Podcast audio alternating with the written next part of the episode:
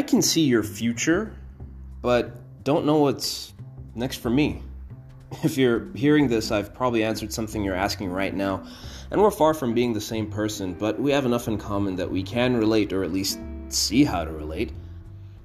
First thing I want to say is the darkness is always going to be a part of you as you walk out your path, and you know what happened, you know when it happened, what it did to you. As much as you want to go back to being the one that was untouched by pain, I guess, it's that pain that's making you. You know what I mean? I'd even go as far as to say that you'll end up winning more fights than you'll lose if you learn to not back down from those darker parts of who you are. I can't interfere with the unfolding of your events by saying too much, but I do want to say how important it is that you embrace yourself completely. Even the crap you hate so much. You know, the crap that you think isn't you. I mean, which is true. It isn't. It isn't you, but it is a part of you that has to, you know, be expressed. It, it has to be. You know, like that's what this whole thing is. All of you must be expressed in this life before the end game. That's how it works around here. Know what I mean? But it's all right. And in time, who knows? It'll might. It'll might. Wow. Is that even English? It all just might end up making you a better version of yourself, better than you ever imagined you could be. I know I am. Hashtag not so humble brag. Something I think you'll appreciate as you get older, if you haven't already, is safety. A lot's gone wrong with you up until now, and a lot more will go wrong from here. And it won't just be you either. Friends, family, friends of family, family of friends. You're all in, you're all in for some uniquely dark times. And where I'm from, we call these canon events unchangeable incidents that that occur at fixed points in time to sustain the fluid progress of a story. Some are good, better than you cannot even imagine, and others aren't. As much as we all wish we could undo or redo things, it's just not on the cards for folks like us. So we forge on, gritting our teeth and bearing the faded weight of our choices with no hope of looking back. Or at least I do. I don't know what choice you'll make after hearing all this, but my point here is despite everything that will go wrong, you'll see the protective bubble that shielded you from something else that easily could have but didn't happen. We live in a crazy and chaotic universe, so some outcomes are really the best of all worst case scenarios, plus the added benefit of hindsight once you learn what you must, but I'm getting ahead of myself. This is probably going to blow your mind.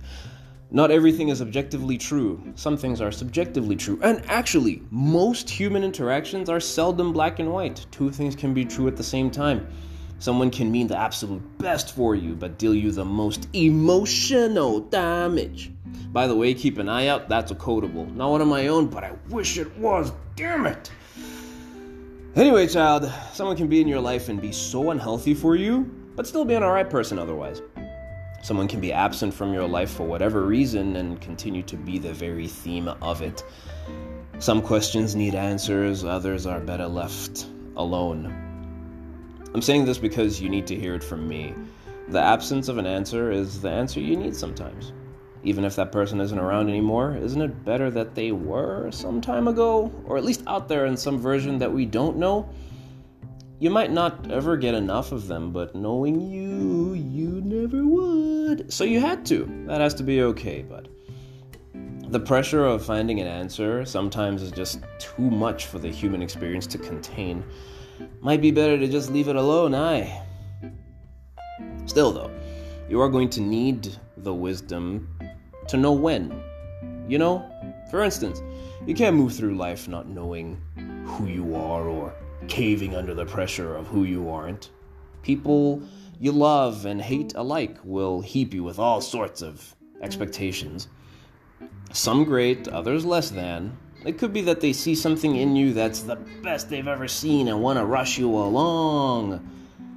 Or they want to replicate something they've seen in someone else in you to fit their prescribed version of you that's ideal for them, or they just straight up hate you and think that you're a nothing sandwich compared to their muse, knight in shining armor, sliced bread ass, wish fulfillment, fantasy ass, Dreamboat, I don't know, man. I'm, I'm too far into this to turn back. We just we just gotta figure this out together, man. Listen.